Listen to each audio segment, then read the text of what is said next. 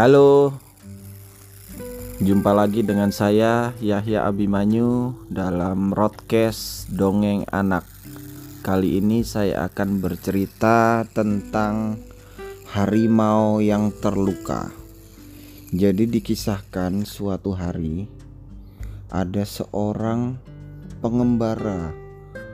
Dia itu adalah seorang anak dari seorang tukang kayu. Dia hidup dengan keluarganya di tengah hutan yang dalam sekali.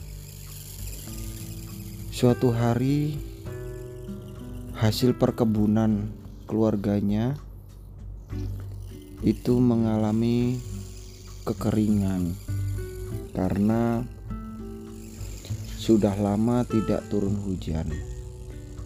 Padahal beberapa waktu sebelumnya mereka selalu bisa mengumpulkan makanan yang cukup untuk mereka konsumsi sehari-hari.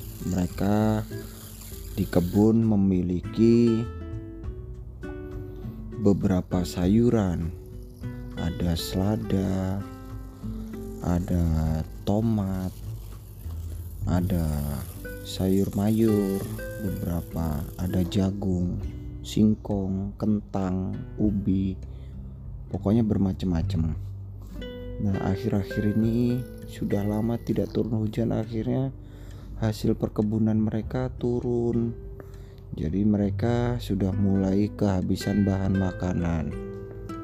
Akhirnya si ayah meminta anaknya yang tertua Hai anakku, sepertinya hasil perkebunan kita berkurang karena sudah lama tidak hujan.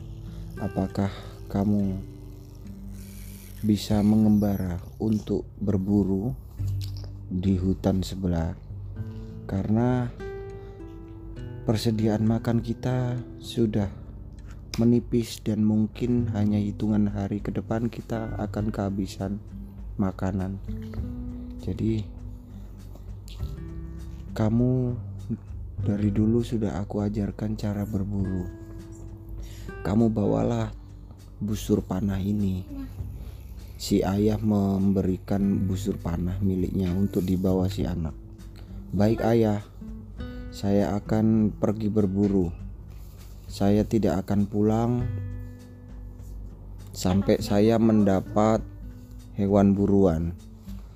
Lalu pada keesokan harinya si pemuda tersebut berangkat untuk mengembara. Mereka dia berburu ke hutan sebelah. Semakin lama semakin jauh.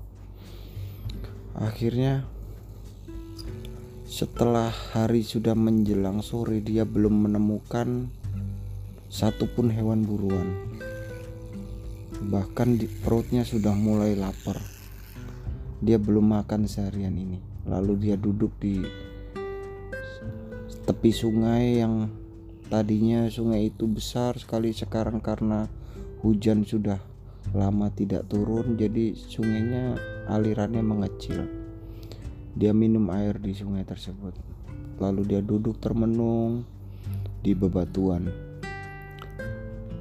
Dia melamun aku harus berusaha lebih keras lagi mencari hewan buruan.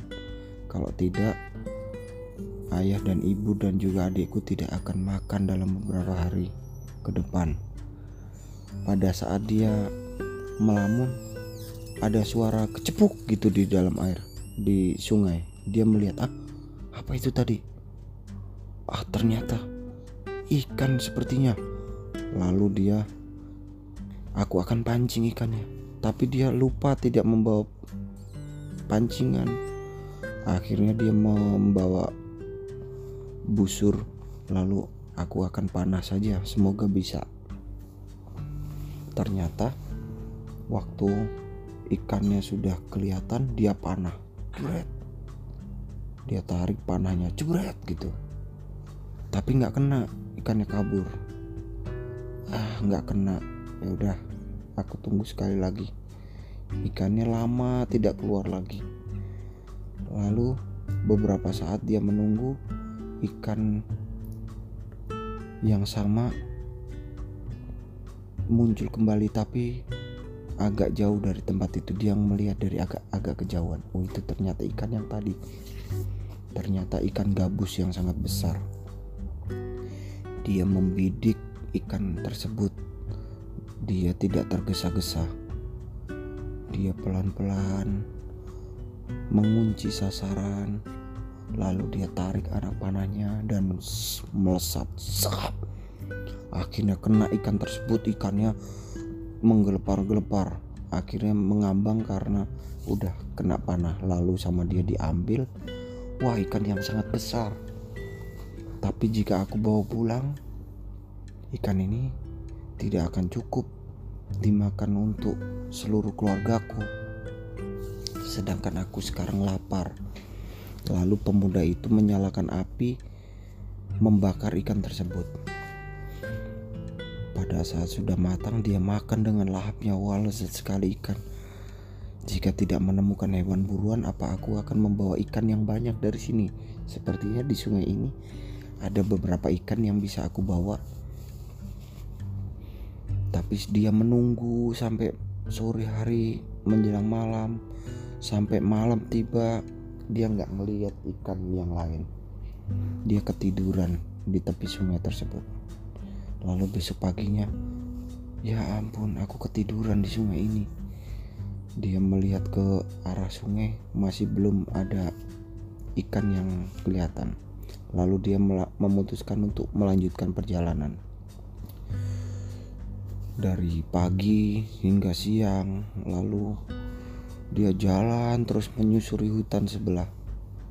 Ternyata dia belum menemukan hewan buruan satupun hanya ada tupai dan kelinci. Dia bilang ah hewan yang kecil-kecil ini tidak akan cukup aku bawa pulang. Aku harus mencari rusa atau babi hutan. Aku akan mencari dapat satu ekor akan aku bawa pulang lama dia berjalan menyusuri di hutan tiba-tiba dia mendengar suara ringkihan dari rusa.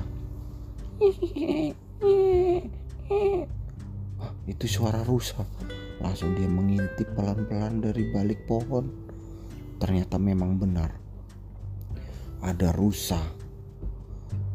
Ternyata rusa itu ada beberapa di sana. Gerombolan rusa itu sedang makan. Ah, aku akan memanah salah satunya. Lalu pada saat dia udah bersiap-siap untuk memanah, dia udah membidik rusa yang tidak terlalu besar karena dia berpikir kalau saya membawa rusa yang besar aku tidak akan kuat untuk memanggulnya. Aku akan membidik rusa yang tanggung saja ukurannya. Dia udah siap-siap membidik di waktu yang bersamaan ternyata di sekitar situ sedang ada harimau yang juga mengincar kawanan rusa tersebut. Tapi sayangnya pemuda ini tidak tahu bahwa ada harimau di sekitar situ. Harimaunya juga mengendap-endap dan bersiap untuk menerkam rusanya. Pada saat sang pemuda sudah siap untuk melepaskan panahnya. Dia membidik ke arah rusa tersebut. Dia lepaskan anak panahnya. Siap! Langsung shoot gitu melesat kencang. Dan di saat yang bersamaan ternyata harimau tadi yang lagi mengendap mengendap itu harimaunya melompat mau menerkam rusa. Pada saat yang bersamaan kaki harimaunya kena anak panah pemuda tadi. Cep. Wow, wow, wow. harimaunya kesakitan. Lalu rusanya kaget kabur. Wow rusanya semuanya kabur. Lalu harimaunya meringkuk kesakitan. Wow marah harimaunya melihat si pemuda dan si pemuda ketakutan aduh kena harimau ternyata. Pada saat dia mau lari, ternyata harimaunya nggak bisa lari. Harimaunya kesakitan. Lalu oh, harimaunya terdiam, duduk bersimpuh, dia kesakitan. Lalu pemuda melihat dari jauh kejauhan. Kasihan sekali harimaunya. Aku ingin mencabut anak panah dari kakinya, tapi aku dia tapi aku takut dia nanti menyerangku lalu memakanku. Si pemuda meninggalkan harimaunya sendirian. Hari harimaunya meraung-raung. Wow. Wow. Marah harimaunya tapi lama-lama raungannya semakin lemah. Dia kayak bersedih, kayak kesakitan. Lalu pemudanya berpikir, nanti kalau aku tinggal harimaunya bisa mati di situ. Kasihan. Apa aku bantu aja ya? Lalu pemudanya kembali ke daerah yang ada harimaunya tadi. Dia melihat harimaunya udah mau pingsan, udah kelaparan. Terus bagaimana caranya nih? Ini udah malam. Lalu pemudanya Aku takut ada teman-temannya datang ke sini, tapi aku tidak berani untuk menolongnya. Lalu si pemuda naik pohon yang agak tinggi. Dia melihat harimaunya itu dari atas pohon sambil bersembunyi di balik dedaunan. Ternyata karena kecapean si pemuda itu ketiduran. Besok pagi harinya dia bangun. Hah, ternyata aku tidur di atas pohon katanya pemuda itu. Lalu dia ingat, oh iya, po, harimaunya mana? Harimaunya masih di tempat yang sama. Darahnya keluar banyak sekali. Harimaunya kayak lemes gitu, kayak pingsan, kayak mau pingsan gitu. Kasihan sekali harimau ini. Lalu aku akan menolongnya kata pemudanya. Lalu pemudanya dat pelan-pelan datang menghampiri si harimau. Si harimaunya tahu kalau ada yang mendekati, lalu dia bangun dia meraung, wow, wow, marah dia. Lalu si pemuda bilang, Harimau kamu jangan marah, aku ingin menolongmu. Aku ingin mencabut anak panah yang menancap di kakimu. Itu memang anak panahku, tapi aku tidak sengaja. Aku sedang berburu rusa. Ternyata di saat yang bersamaan kamu juga akan menerkam rusa yang sama yang aku bidik. Seolah-olah harimau itu mengerti perkataan pemuda itu lalu langsung harimaunya kayak memelas gitu kayak ingin menceritakan bahwa kakinya sakit darahnya banyak. Lalu si pemuda itu bilang lagi sebentar kamu tunggu di sini aku ambilkan air. Kamu mungkin haus. Lalu pemuda itu lari men menghampiri ke sungai. Di dekat sungai itu ada pohon kelapa. Dia ambil pohon kelapa itu lalu dia buka pohon kelapanya. Dia minum air kelapanya lalu dia menggunakan buah kelapa itu yang dibelah jadi dua dia isi dengan air sungai lalu dia menghampiri ke harimau tadi lalu dia memberikan minum ke harimaunya harimaunya seolah-olah ingin mengucapkan terima kasih karena dia memang kehausan. Langsung, kamu mungkin juga lapar, kamu tunggu sini ya. Aku akan berburu mencari rusa. Lalu pemudanya uh, masih belum berani mencabut anak panahnya karena dia masih belum percaya dengan harimaunya si pemudanya pergi untuk berburu lagi. Kamu tunggu di sini ya harimau, gitu. Dia pergi jauh sekali. Ah, rusak kemarin itu ke mana ya larinya? Kok ngilang?